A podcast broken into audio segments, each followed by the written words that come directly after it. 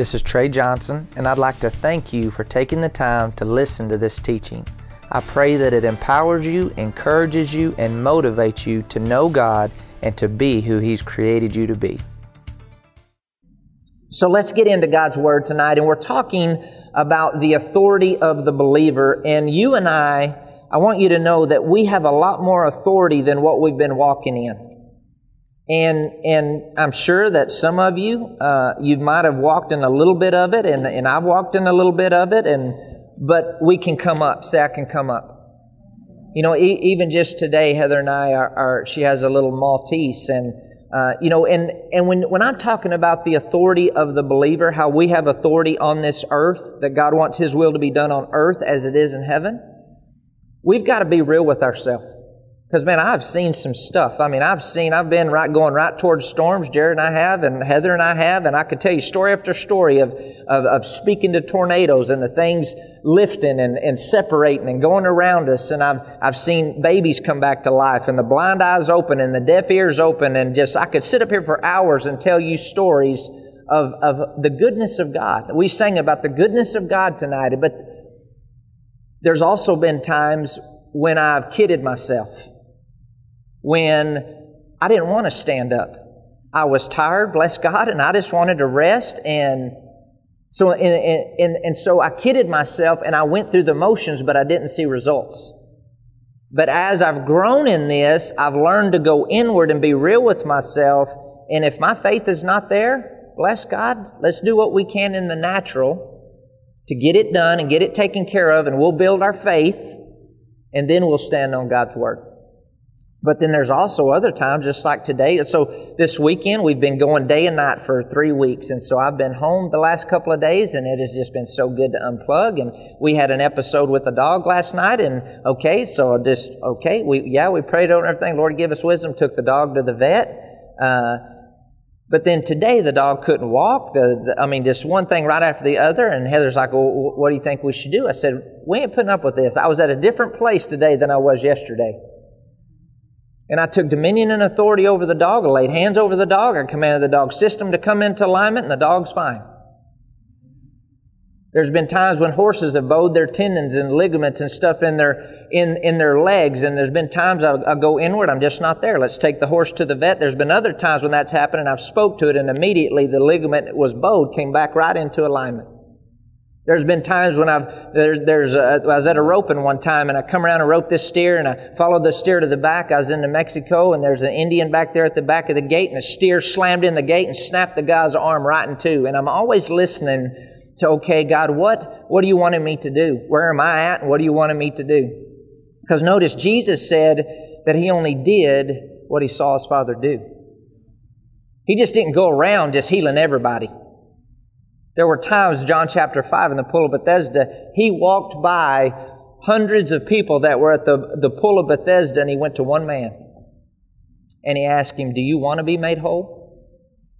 And the guy received wholeness in his body. See, we've got to want to increase. We've got to want to walk in victory. We've got to want to walk in dominion and authority because tradition and religion will get your tail kicked. But there's a place of intimacy with God that every one of us can be at right now. Right now. We don't have to wait. We don't, right now, we have an inheritance with God that our faith can come up and things can change in our life. And, and, so, anyway, I'll go back to the Indian. It, it, snapped his arm, and I'm asking the Lord, Art, what do you want me to do? He said, I want you to pray for it. And I reached, got off my horse, and this guy was drunker than Cooter Brown. I mean, I don't know who Cooter Brown is, but I mean, he was drunk. I think I've met him before, before Jesus. Me and Cooter were friends. anyway, I, I get off and I grab the guy's arm like that and I pray for him. And the bone was laying. It wasn't punctured out of his skin yet, but it was laying right on top of it. And you could just feel the bone go right back into alignment and the guy just sobered up immediately. And I said, and on the inside, I was asking, Lord, what do you want me to, to say to him? He says, You just let him know how much I love him. And then I just walked off. I don't know what happened to that guy. Again, there was another time I was at a rope, and this lady, I mean, she was cussing, I mean, like a sailor. I mean, and if you're a sailor, I apologize. Hopefully you've got saved and delivered. Uh, but I mean, she had a mouth on her, and she walks behind this horse, and this horse kicks her and just snaps her thigh. Uh, what's that bone right there called? What is it?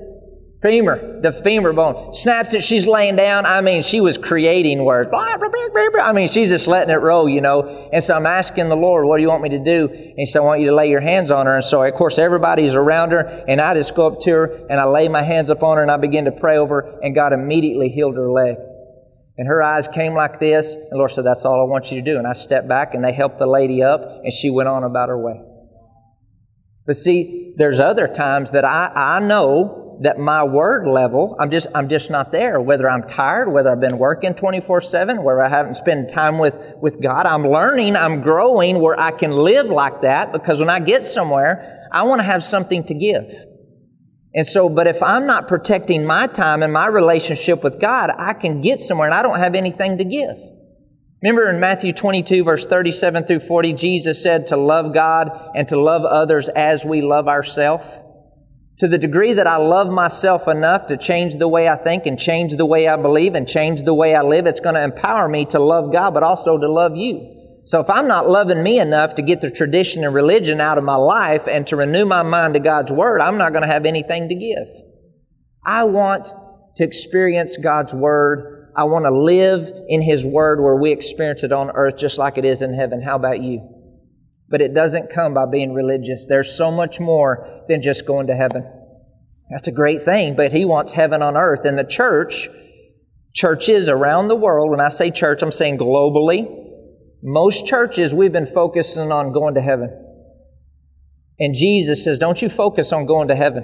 He says, You pray for heaven to come to earth. See, it's a shift in thinking that He wants us to experience heaven on earth. So, how do we do this? How do we position ourselves? Especially, man, we have a lot of great opportunities for God to show up in what's going on in our world, don't we? So, let's learn how to walk in our authority and our dominion and be everything God's called and created us to be. So, let's go. Ephesians chapter 3, Ephesians chapter 1. Let's start there. But you can write this down. You see on your notes. Uh, I wrote down Ephesians 1, 16 through 23, Ephesians 3, 14 through 21, and these are prayers that Paul prayed for the church at Ephesus. And these are prayers that I pray for you very often. If not every day, a lot of days of the week, I'm praying these prayers over you. But I want to encourage you to make these prayers yours. So in Ephesians chapter 1, for example, um, I'm just going to start in verse 16 if you have your Bible. And it says, I do not cease to give thanks for you, making mention of you in my prayers for I always pray to the God of our Lord Jesus Christ. So instead of saying our Lord, say, my Lord Jesus Christ, the Father of glory, that He may grant to you, instead of saying to you, make it to me. Okay, that He may grant to me a spirit of wisdom and revelation, of insight into mysteries and secrets in the deep and intimate knowledge of Him, by having the eyes of my heart flooded with light so that I can know and understand the hope to which he has called me, and how rich is his glorious inheritance in the saints, his set apart ones. And so that I can know and understand what is the immeasurable, unlimited, surpassing greatness of his power in and for me who believe, as demonstrated in the working of his mighty strength, which he exerted in Christ when he raised him from the dead and seated him at his own right hand in the heavenly places far above all rule and authority, power and dominion, and every name that is named, above every title that can be conferred, not only in this age and in this world, but also in the age and the world which are to come. And he has put all things under his feet and has appointed him the universal and supreme head of the church, a headship exercised throughout the church, which is his body, the fullness of him who fills all in all, for in that body uh, lives the full measure of him and makes everything complete. He fills everything everywhere with himself. Now let's, let's go to your notes. And you see on your notes that our Heavenly Father, now you're going to give me your best, right? Okay, our Heavenly Father wants us to know our authority. And you see in your notes, Ephesians 1.21 in the Amplified, it says, far above all rule, authority, power, and dominion in every name that is named. Does COVID have a name? Does lack have a name? Does cancer have a name? What in your life, in your business, does, does a low, um, a lull in your financial status, does that have a name? Well, if it's lack, lack has a name, right? And it says, in Christ Jesus, He has been set far above all rule and authority, power and dominion, in every name that is named. So if it's on the earth and it has a name, the name of Jesus is above it. Now we say that but in most cases, are we really believing and using the authority that's in that name? And, and what I'm talking about tonight, this takes practice. It takes consistency. It's not just, it, it, it takes, okay, I'm going to renew my mind to this. I'm going to begin to believe it. I'm going to begin to act on it. Remember, it's the doers of the Word of God that get results. Not just the Bible toters. Right? So, Notice he says in Ephesians 6, verse 10 through 12, in conclusion, be strong in the Lord, be empowered through your union with Him. Draw your strength from Him, that strength which His boundless, boundless might provides. Put on God's whole armor, the armor of a heavy armed soldier, which God supplies. Who supplies it? Which God supplies, that you may be able successfully to stand up against all the strategies and the deceits of the devil, for we are not wrestling with flesh and blood, contending only with physical opponents, but against the despotisms, against the powers, against the master spirits who are the world rulers of the present darkness, against the spirit forces of wickedness in heavenly supernatural sphere. Now I want to read this in the New King James to you, Ephesians chapter 6 and it says, finally, my brethren, be strong in the Lord and in the power of His might. Now we're talking about Jesus is far above all rule, power, authority, dominion. Now these are the same spirits that we're fixing to deal with right here in Ephesians chapter 6. And he says, finally, my brethren. And so when, whenever he's writing this and he uses the word finally, my brethren, and you've heard me talk about this briefly, the word finally, he's, it's, it's portraying a picture that in Ephesians, he's talking to this church at Ephesus and he writes them this letter and he says, okay, everything that we've talked about up to this point is very important and you need to take it from your head to your heart and in Ephesians, he talks about redemption. He talks about our authority. He talks about the structure of the home. He talks about in the business world. He talks about a lot of different powerful things. But then he gets to this and he says, finally, and that word in that time meant that if you haven't got anything else, you stay on it, but you need to get this. Now, my brethren, in the Greek, it paints the picture of, of a womb, of two twins inside of a womb. And, and you've heard me talk about the, the, how at this time Alexander the Great was kicking tail and taking names and he was he's taking possession over kingdoms and authority and the, the warriors that were in their field of influence that were fighting like Alexander the Great, they were standing out. They were, they wanted to be the best them they could be. They would have this banquet and one of the greatest banners, trophies, accolades, whatever it is that, that they could receive was being acknowledged by Alexander the Great. And so they would bring this person out, and Alexander the Great would come out and he would stick his arm around them and he would say, My brethren. And in the Greek, this word paints a picture of two identical twins. So he was saying, the way that I think victory, you think victory. The way that I win, you win. And this is the Holy Spirit writing to you and I, and He's wanting you and I to see ourselves the way that our Father sees us, that we are identical, made in the image and likeness of God, and we have the same dominion and authority that Adam had on the earth that comes from God, and He's wrapping His arm around us, and He's saying, I need you to think like the winner I am. I need you to think like the overcomer I am. I need you to think success like I think success. My brethren, He's saying, if you hadn't got anything anything else, realize that this armor that God supplies is for you, and I'm expecting you to overcome anything that life throws your way. So he says, finally, my brethren, be strong in the Lord. This word strong comes from a Greek word uh, dunamis, where we get our word dynamite. Be strong in the Lord. It paints a picture that God is looking for um, a vessel that He can fill with His power. The word might in the Greek paints a picture of a big muscular guy, you know, kind of like myself. I'm just kidding. a big muscular guy, like a like a, a bodybuilder, like a Hercules. This is what this Greek word paints the picture because they believe that Hercules was a god that was supernaturally endowed. And he's saying, I need you to see yourself, my brethren, as a vessel who's yielded to God, that God can fill with His Spirit and power, that you're going to get supernatural results. And he goes on to say in verse 11, put on the whole armor of God, that you may be able to stand against the wiles of the devil. That put on the whole armor of God. That it's not just some uh, cool story that you learn about in Sunday school. He's saying, I need you to put on the whole armor of God. Why? That you may stand. This word stand is the word stenea. It paints the picture of a soldier with his shoulders back, his held up high, where he was called to a certain territory. And when he would walk up to that territory on a high mountain and he would look over the kingdoms, he knew that he was fixing to possess the land because he was backed by the government of Rome. And if he couldn't take it himself, he knew the whole government would back him up.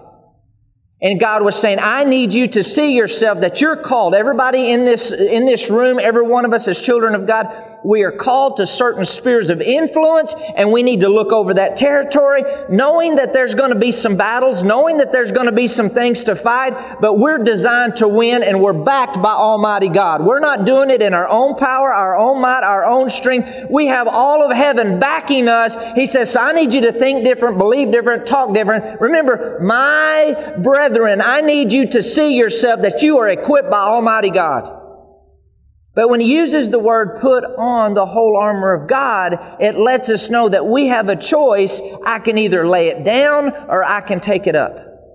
I can put it on or I can put it off. It's my choice. Now, when God designed it, it is the armor of who? And when God designed the helmet, He designed the sword, He designed the shield, He designed the shoes, He designed every part of the armor expecting, not we win a few and lose a few, expecting every one of us to walk in our dominion and authority and we win. We win. Even if it's a long battle, we still win. No matter what we face, we win. Say, I win. See, when we're, when we truly have on the armor of God and we put our helmet on, the devil doesn't see you. You know who he sees? He sees God. He sees Jesus. The breastplate of righteousness, you have the righteousness that comes from Jesus. The sword of the Spirit, when you open your mouth, it's the same way of Jesus Himself speaking it upon the earth. When you walk in with your shoes of peace, see, these shoes, they weren't just your, your little sneakers or these little crocs or, I mean, these things, they had spikes on them. It depended on what you were called to. Some were one inch, some were two inch, some were three inch, and they allowed you to go onto the battlefield, the shoes of peace. This is a, the word peace in the Greek is, is like an umpire that calls the shots. You're either in or you're out. Right? I mean, it was calling the shot. And he says, I want my peace to call the shots in your life, knowing no matter how intense you get, I've got your back. And these shoes would allow you to plant in the middle of the battle, and the warrior could come up with his best shot and just drill you, and you might rock back, but because your shoes have the spikes on them, you're going to come back, and you're going to come back, and you're going to stand with your shoulders back, head up high, knowing, was that your best shot, turkey? I'm fixing to take you out. My brethren, and then he goes on to say, We don't wrestle. Now that you have on the armor of God, and I could keep going for hours on that, but now that you have the armor of God, you need to know that you don't wrestle against principalities, powers, rulers of the darkness of this world. You don't wrestle against flesh and blood, but you wrestle against principalities, powers, rulers of the darkness of this world, wickedness in heavenly places. Now, I want to, I just want to break this down. Because in order for us to understand our authority, we've got to realize, see, see the word wrestle comes from a, a, a Greek word pankritis, and it's, and it's like a, a, a, a, boxer, it's like a wrestler, it's like a, you take all the arts together and you combined, and these guys would have, they would have spikes coming out of their gloves, and there were no rules. No rules. And he's saying this is the way that the devil fights. He thinks that there's no rules and he can play by his rules and he's going to win. And you know the sad thing is, most of the body of Christ, he has. Not for eternity, we're saved, we're going to heaven, but as far as our everyday life. But no more. Say no more. And so this word wrestle against is a, is a Greek word pros, P-R-R-O-S, and it means eyeball to eyeball, that there's coming a time that you're going to face some battles eyeball to eyeball, but you need to realize that you have on the armor of God and God is backing you and He expects you to win. And he goes on to say, when he, when he, this word, uh, principalities, it comes from a, a, Greek word that I would butcher it. I, am not even going to try to say it. But it's, it, it, it's talking about rank. It's talking about order. It's talking about position. You know, there's, there's rank, order, and structure in the kingdom of darkness. And he goes on to talk about uh, powers. It comes from a, a, Greek word exousia, and it's it's delegated power. They have certain demonic spirits have assignments to hold back. Well, let's say in the business world, most people they think God and the devil are just hanging out at church, and they just think, well, this is some good messages for church, and then they don't apply any of it, and they think that is we're separated church and state. We separated, okay, we're going to live at church this way, but don't you bring it into the business world. No, you are designed by God to dominate in the business world. You are designed by God and you, you better know that there are devils assigned to the business world to hold you back from increasing the way that God desires you to increase. But when you begin to understand your dominion and authority, you can know that I'm called to this field with the armor of God on, and you can start telling the devil to take his hands off of your resources, and that angels, you go to the north, south, east, and west, and you cause the increase to come into our life. You command the, the obstacles that the devil has placed in your life. You come down in Jesus' name. You walk into that place. You're called there, right? You're anointed by God. It's what you're gifted in grace to do. Now take your dominion and authority and begin to allow God to give you wisdom. Allow God to work in you and through you to make a difference in the world that are around you. See, but most people leave God at church. And they throw their Bible in their car and their notes in their car, and that's the last thing they look at it until Wednesday or Sunday. Say, not me.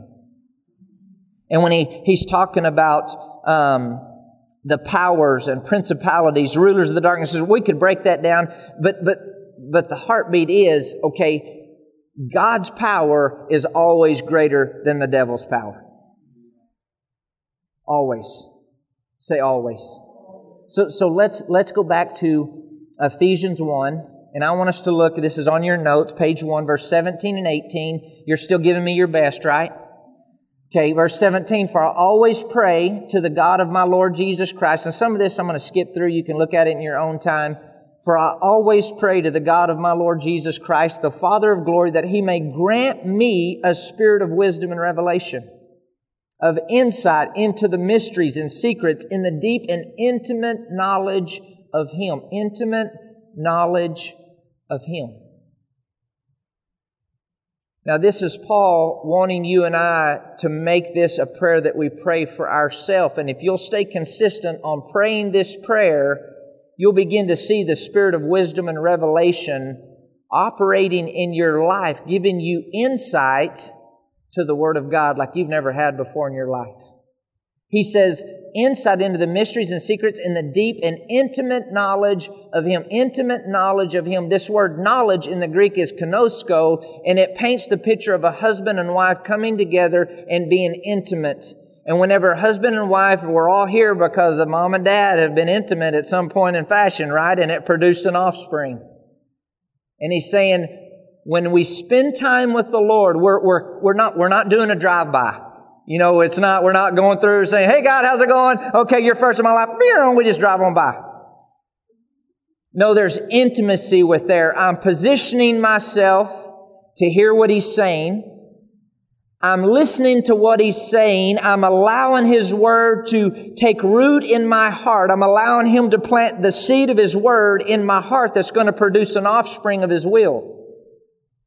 He says, intimate knowledge of him by having the eyes of my heart flooded with light. So when we're hanging out with light, light comes when we're, when we're standing in the light, when we're after the heart of God, when we're being real with God, when we're opening ourselves up, even while we're a mess in one area and we're all a work in progress, right? We all can come up. Say, I can come up. If I'll stay close to God, the Spirit of God will keep flooding our heart with light to show us His heart, to show us our heart, and that's where grace comes in. He empowers us to receive the Word of God, to do the Word of God. There's an empowerment there, a willingness there to keep helping us right where we're at but he wants us to stay in relationship with him. And he says, flooded with light so that we can know, there's that word again, so we can know and understand the hope to which he has called us and how rich is his glorious inheritance in the saints, his set apart one. So this light in the presence of God, when you're spending time in the word, this is what I do. I'll just ask the Holy Spirit, Holy Spirit, you're the one who inspired the men to write this Bible.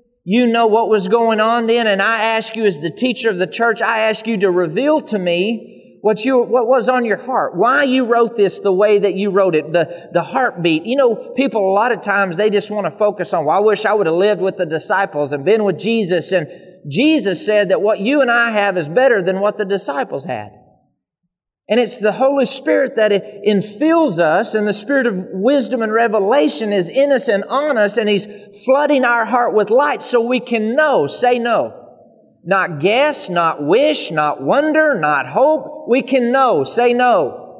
That word know and understanding, there's a knowing there. You know that you're the righteousness of God. You know that you're forgiven. You know you're the healed of the Lord. You know you're blessed. You know it's just a matter of time that God, you're going to start seeing the Word of God. What you read in here is going to be in your life because you know and understand the hope. Hope means a confident expectation. The hope of your calling. Calling means a summoning. That just like if I were to call you on your cell phone, there was a calling and you have the option of either deleting it, of muting it, of not calling me back, of not answering it, whatever it is. And we have the same right with God. God is not going to make us do anything. But he says, if you'll stay intimate, you're going to know who you are. You're going to know where you're supposed to go. You're going to know how to apply the word. You're going to know when to use the name of Jesus. You're going to know the power of the blood of Jesus. You're going to know. Say no. And understand the confident expectation, the hope. That's what that word hope means. A confident expectation. You're going to know what God expects of you. You're going to develop expectation of God. And you're going to know my Father has an inheritance for me. I was in Utah uh, last week, and this guy came up to me, a big old bulldogger guy, and, and he came up and he was so excited to see me, and he hugged me and everything. And he says, "Man, you don't you don't even remember what happened last year. I was, I was my horse was struggling at this rodeo in, in Oregon, and and man, I was me and my wife were struggling, and, and I just asked you to pray for me right there in the arena, and you prayed for me. And you know what? God God healed my horse that day." God, God did a work of me and He placed and He told me all this stuff that happened. And he, he said, I grew up Mormon and I didn't know until that day that my Heavenly Father wants to be involved in every single thing that I care about. See, that's a, that's a knowing, that's an understanding that there's an inheritance, that our Heavenly Father wants more for us than what we're walking in right now. Say He wants more. He wants more, and that takes a renewing of the mind. It takes, it takes work, a choice and a decision. When I say work, it takes a, uh, well, just effort to, I'm going to choose to believe today that what God has in front of me is better than what He had behind me. Romans 8, 6 says that our, our covenant with God is built upon better and more precious promises than the Old Testament. We still operate. We still have the same principles. He's the same God, but it's better. It's better that God lives in us and He's not just on us and with us. It's better that the blood of Jesus cleanses us and we can approach the Father ourselves. It's better that we have the name of Jesus, the same authority that Jesus walked in. It's better. What God has for us is better. Better financially, better relationally, better physically. It's better. Better. Right now, God is working things that are better for you and I. It's better. Expect for better. Say better. And if you can't understand, I'm not saying butter, I'm saying better. Better. Some places I go, they're like, could you slow down a little bit and repeat that? I don't understand what you're saying. better. Our God's better. Say better. Let's go back to your notes here. See, page two, knowledge. I, I, recognize the time, and I'm not even close to being done, but you're good, right? We're, you're going to come back another time, right? We'll, we'll keep going. Knowledge in itself is not enough. We're not hurting for knowledge in our country. We're not hurting for knowledge in this whole world. But knowledge will not bring freedom in itself. It's applied knowledge. What am I applying? Am I applying what I know about God? Let's just keep it simple. Matthew 6:33 he says seek first the kingdom of God and his righteousness and everything else will be added unto me. Now if I believe that scripture, am I doing it? Am I truly putting God first? Not with my mouth. It's easy to run my mouth. But am I doing it with my life? Am I doing it with my finances? Am I doing it with my gifts? Am I doing am I putting God first? See, God is not a genie in a bottle. He's not a lucky rabbit's foot. He's not a slot machine like at Vegas. I mean, He's God. And there's principles. There's, he has ways of doing things. And when we're intimate with Him and we know His heartbeat and we step out and do what he, His Word says to do, then He confirms His Word with signs following. But if we don't do what He tells us to do, then His hands are tied. And even though He's Almighty, He can't do what He promised He would do in His Word. You know, I, I know there's a, you know, this different grace message that, that comes and goes through the body of Christ where people think they could, don't have to do anything and I don't have to open my mouth and I don't have to pray and I can live like hell and God's okay with it. And I call that greasy grace. You know? because grace is God's willingness to empower you and I to live in relationship with Him.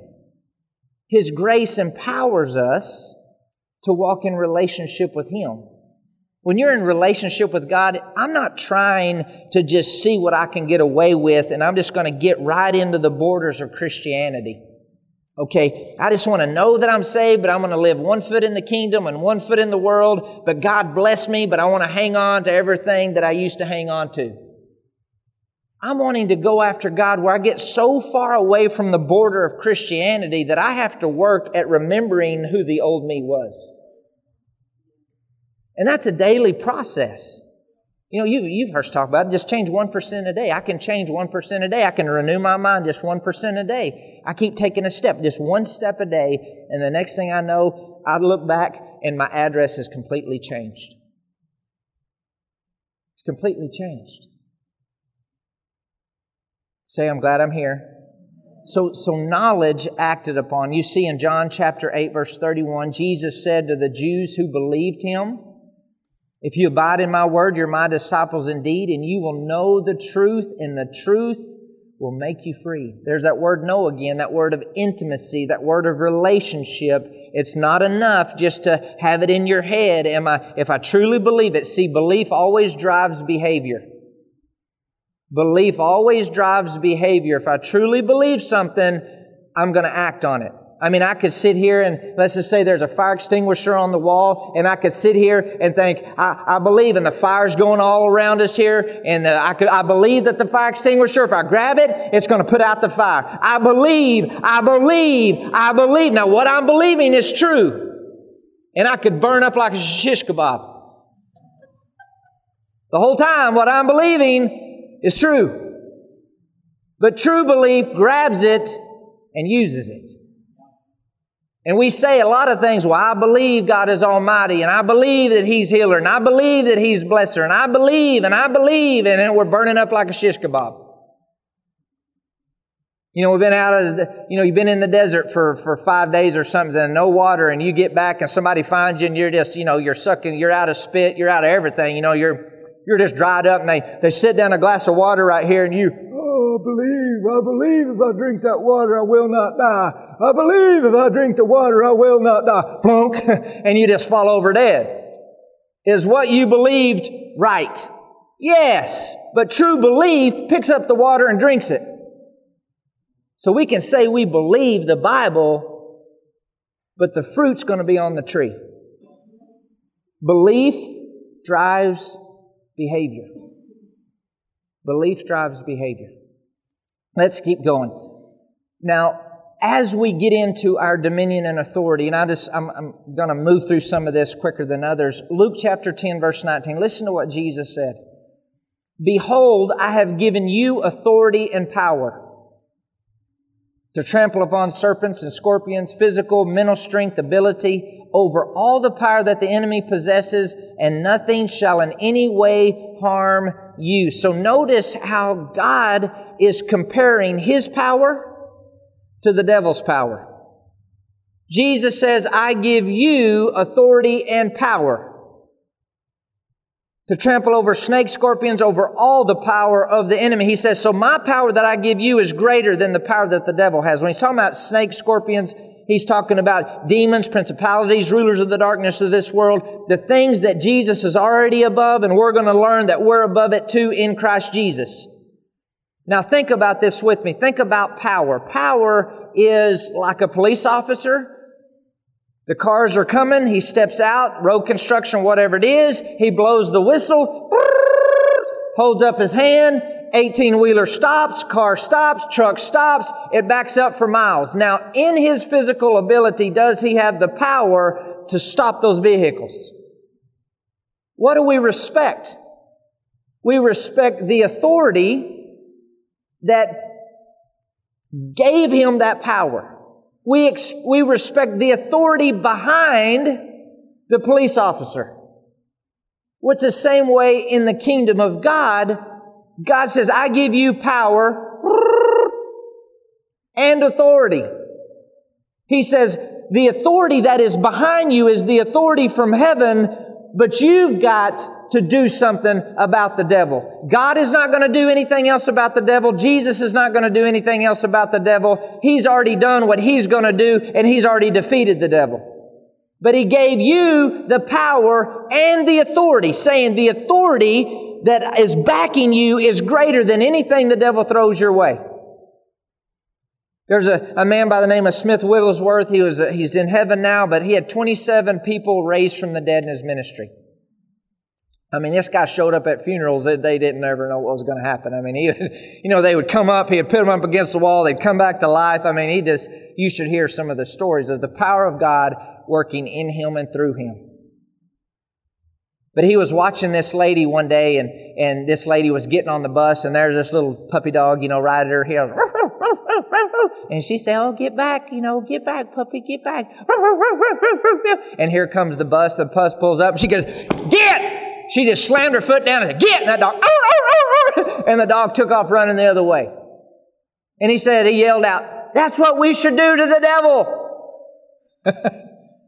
but a lot of times we're wanting God to do something about the devil, and God has given you the power and you the authority and you the dominion in your life. Now, I can't come over to your house and start commanding and demanding and doing all this type of stuff unless you invite us or ask us, unless you're young in the Lord, you know, just like parents. You know, as a baby, you're going to feed them, you're going to clean their diaper, right? Hopefully, you know, you're, they're not going to, you're not going to leave them this in a mess. No, you're going to clean their diaper, you're going to keep feeding them. But as they get older, you want them to change their own underwear. Right? You want them to feed themselves. You want them to do certain stuff because they're maturing. It's the same way in our relationship with God. In the beginning, God's going to intervene. God's going to do some things because we're learning. We're a baby in this, but there comes a time that He wants us to grow up.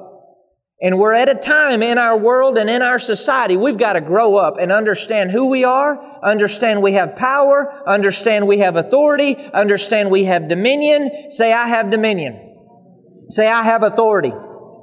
Let's keep going. Go to Matthew chapter, chapter 28. And now, as we read these next few scriptures, I want you to think about Jesus is the head and we are the body. Okay, just keep that in your thinking. Matthew 28, we're talking about power and authority on earth. Now, realize that how does God, I want, I want you to think about this with me. How does God get His power to operate on the earth? Are, are, are my head and my body separate? You don't go down to the square, you know, you call your wife, hey, I saw Trey's head down at the square today. Or, you know, hey, I saw Bill's body over there at AGB. No, when you're talking about somebody, you're talking about the head and the body. Right? My head's not sitting over there on the table, my body's right here. That'd just be odd. Can you can we agree on that? Okay, so Jesus, listen to what Jesus said, and this is after he is resurrected from the dead. Jesus came and spoke to them, saying, All authority has been given to me in heaven and on earth. Go therefore and make disciples of all nations, baptizing them in the name of the Father, the Son, the Holy Spirit, teaching them to observe all things that I have commanded you. And lo, I'm with you always, even to the end of the age. Notice how Jesus says, All power and authority has been given to me. That's what your scripture says, right? All power and authority has been given to me, but then notice he turns around and he gives it to the church. He says, Now you go in my name. Look, look at Mark chapter 16, verse 17 through 20. I don't know if I put this in your notes or not. I think I just typed it a while ago. Mark, if you have your Bible, Mark 16, verses 17 through 20. If you don't, I want you to listen up here. This is the same, same time after he is resurrected, and these signs will follow those who believe. What does a sign do? When you're, when you're, you're coming from one town to, to the other, a sign lets you know you're going the right direction. A sign lets you know you have X amount of miles. And he says, okay, these signs, say these signs, will follow those who go to church. That's not what he says. These signs will follow those who have a bumper sticker that says, I love Jesus. That's not what he said. These signs will follow those who believe. Who believe? Is that you? Is that me? I've got to ask myself. Okay, in my name, they will cast out demons.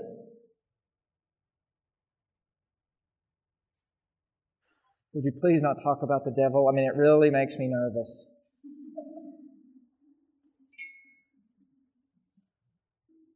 That's the way most Christians act. Now, we don't need to look for devil behind every bush or behind every doorknob, but we need to have an awareness that the devil's job, 10, John 10 10, his job is to steal, kill, and destroy. Jesus said, I've come to give you life and life more abundantly. So we can draw a line right there that if whatever's happening in my life is life and life more abundantly, that's from God. But if it's stealing, killing, and destroying, who's that from? The devil. The word devil comes from two Greek words, diabolo, and it paints the picture of persistency, of somebody grabbing a rock and continually coming after you until they break you down and take you down. So he says he wants to steal, kill, and destroy. His job is to do that in your life, in your business, in your family. So right here he's saying, now these signs will follow, not might follow, they will follow those who believe. Do you believe that you have the name of Jesus? Remember, he says, now you go in my name. The phrase in my name means as my representative. As when you say my name, it doesn't mean it's just a cliche you stick on the end of a prayer, bless my parakeet, water the grass, bless my food. In Jesus' name, amen. No, in Jesus' name means, okay, that's my territory, devil. You take your hands off of my body. You take your hands off my business. You take your hands off my family. In my name you'll cast out demons. Now, he says, these signs will follow those who believe. The sign, the indicator that you're heading the right direction is you will see results if you keep believe. The word believe isn't a one-time word. The word believe means continuing. Like in the beginning when God said light be, that word be is still, it's still going forward. It's still evolving. It's still penetrating. Light be is still working right now at the same power that it started whenever he said light be. So when he tells us to be strong, be blessed, be healed, be whole, it's a word that's continuing, not just one time. You live in wholeness. You live in blessing. You live in victory. You live in triumph. Believe. Believe. You are a believer. He's saying continue. Continue. He says, in my name, these signs will follow those who believe. I don't want to get bucked off my chair here. They will cast out demons. They will speak with new tongues. Now, most of the time, this is where most churches skip over that part. You know, they skip over the demons, they skip over the praying in tongues, they skip over certain things. Now, when he's talking about, see, I just want to touch on this, and may, I'll come back, I'm sure, at some point in time and teach on this because it's, it's life changing. When he's saying, In my name you will speak in new tongues, the devil has made tongues a dividing tool in the body of Christ. He's painted such a picture of all these Fruit Loops running around speaking gibberish and just, oh, and they don't know how to function in life, and it's weird and it's odd and I don't know and it's strange and ah! But how many of us can agree that our Heavenly Father, He's a good dad? He is so good, that's just all He is, is good. And anything that is from Him, it's to benefit us. It's a, it's to, to add value to us, it's to improve us. And so, tongues, people think that it's passed away, people think it's odd, they think it's only for a few people. Tongues is, is a gift from your Heavenly Father that's a special language between you and Him. And the Bible says when you pray in other tongues, the devil doesn't know what you're praying. There can be no doubt, no unbelief in your praying and you're speaking directly to God. You're, now, if I were to get up here and speak to y'all in a tongue, then I would need to have an interpretation. I would need to interpret what I was saying. But in my own private prayer language, Paul, how many of you believe that Paul wrote two thirds of the New Testament? How many of you believe Paul was a powerful man in the kingdom of God? Come on, let me see your hands. Every denomination, Baptist, Methodist, Pentecostal, Presbyterian, Catholic, they all talk about how powerful Paul is. You know what Paul said? I pray in tongues more than you all. Oh my God! You know, most churches wouldn't let Paul in. They wouldn't. But they're going to teach about how he prophesied and teach how he did all these powerful things. And they're going to teach his writings. Tongues, and I'm not going to spend any tongues is a gift from your heavenly Father that will change your life forever. While you're driving down the road, while you're in the shower, while you're on the toilet, while you're working outside, wherever it is, it's something that you can just talk right to your heavenly Father, and it's not odd, it's not change, it's not strange, it's life changing.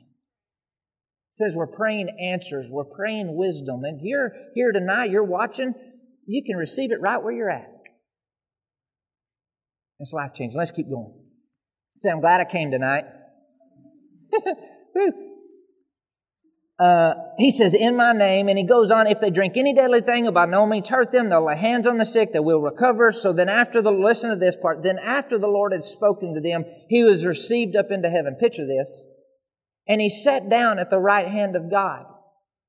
And they went out, so Jesus at the right hand of God, the disciples, who he said, All power and authority has been given to me, now I give it to you. The disciples went out and preached everywhere, the Lord working with them and confirming the word through the accompanying signs.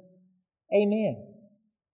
So, how could Jesus be at the right hand of the Father and be displaying his power upon the earth?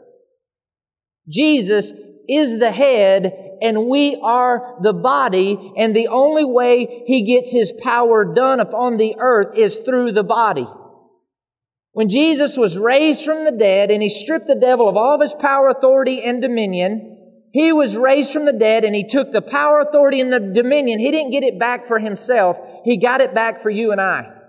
See, in the very beginning, Adam was given all the dominion, all the authority, all the power, but when he sinned, he was separated from God. When he is separated from God, he did not lose religion. He didn't lose Baptist, he didn't lose Methodist, he didn't lose Pentecostal, he didn't lose Biker Church, Cowboy Church, Zama Zama Church, three, you know, frigid air churches.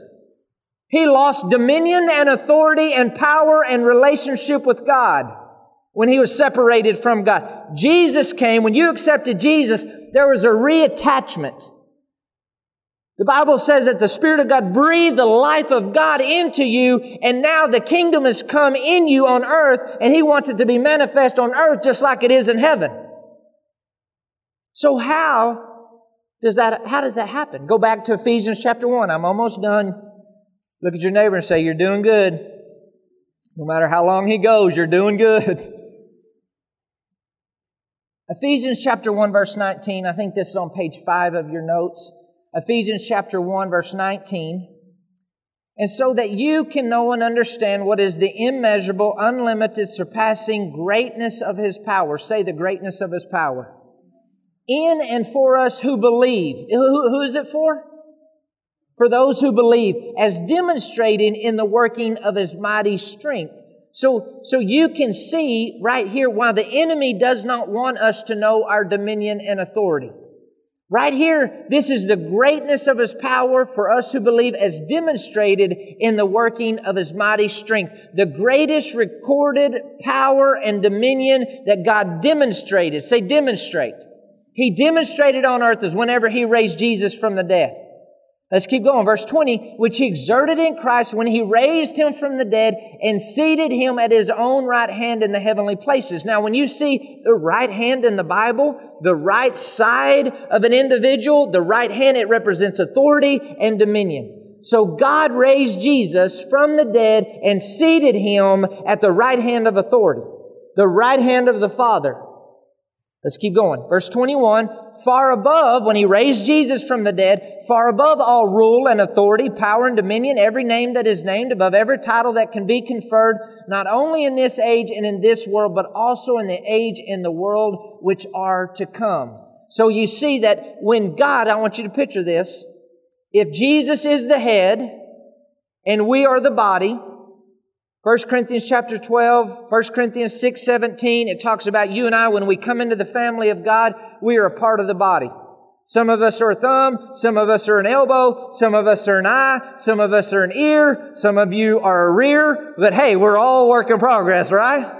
We're all parts of the body. We've all been that. Okay, so he says that, okay, the body, he uses the analogy of a body. That when he raised Jesus from the dead, he raised the head, and we answered this while ago, is your head and your body different places? Okay, you can't separate your head from your body.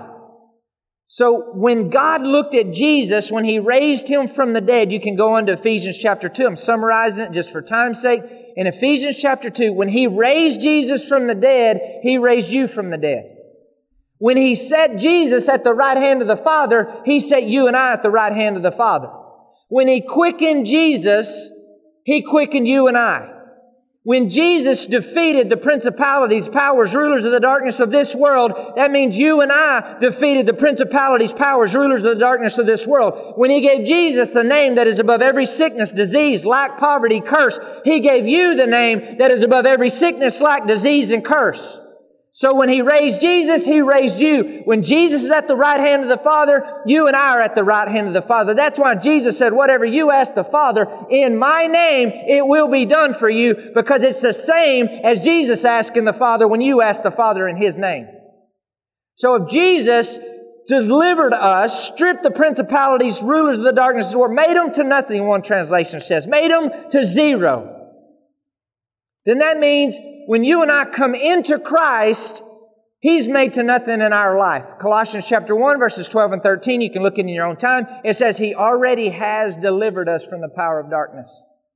Not He's going to, he already has delivered us from cancer, from corona, from poverty, from lack, from disease, from anything that kills, steals, and destroys. But just because we're delivered doesn't mean that we're not going to have battles. The devil is not going to give up easily. He doesn't want the body of Christ to know that they can use the name of Jesus and tell devils to back off and to give up the territory and command people's eyes to come open and ears to come open and their body to be strong and marriages to be healed. He doesn't want us to understand that we have power on earth just like God has in heaven. He doesn't want us to understand that the power of the blood cleanses us and covers us. He doesn't want us to understand that we don't have to be bound. We don't have to be full of, of, of strife and envy and bitterness and anger and lack, and the list goes on and on. Things that kill, steal, and destroy do not have a right to dominate the child of God, and it's time for you and I to rise up and realize who we are in Christ. We're not doing this in our own might. We're not doing this in our own name. We're doing it in Him. We're strong in Him. We're powerful in Him. We have more authority than what we've recognized. Remember the police officer? You tell the devil, James 4 7 says, submit yourself to God, resist the devil, and he will flee from you. Nowhere in the New Testament does it tell a believer to pray for God to do something about the devil. If you've been asking God to do something about the devil, you've been wasting your breath. He says, You submit your life to God, you resist the devil, and he has to flee. He says, I gave you my name, now you go. I gave you my name, now you speak to your body. You speak to your horses. You speak to your animal. You speak to your finances. In my name, devil, you take your hands off my kids. You take your hands off my body. In my name, knees, you be strong. In Jesus' name, nerves, you come alive. In Jesus' name, arthritis, you leave my body. In Jesus' name, resources come to me in Jesus' name. The name that is above every name, we either believe it or we don't believe it. But an indicator that I believe it is that I do it.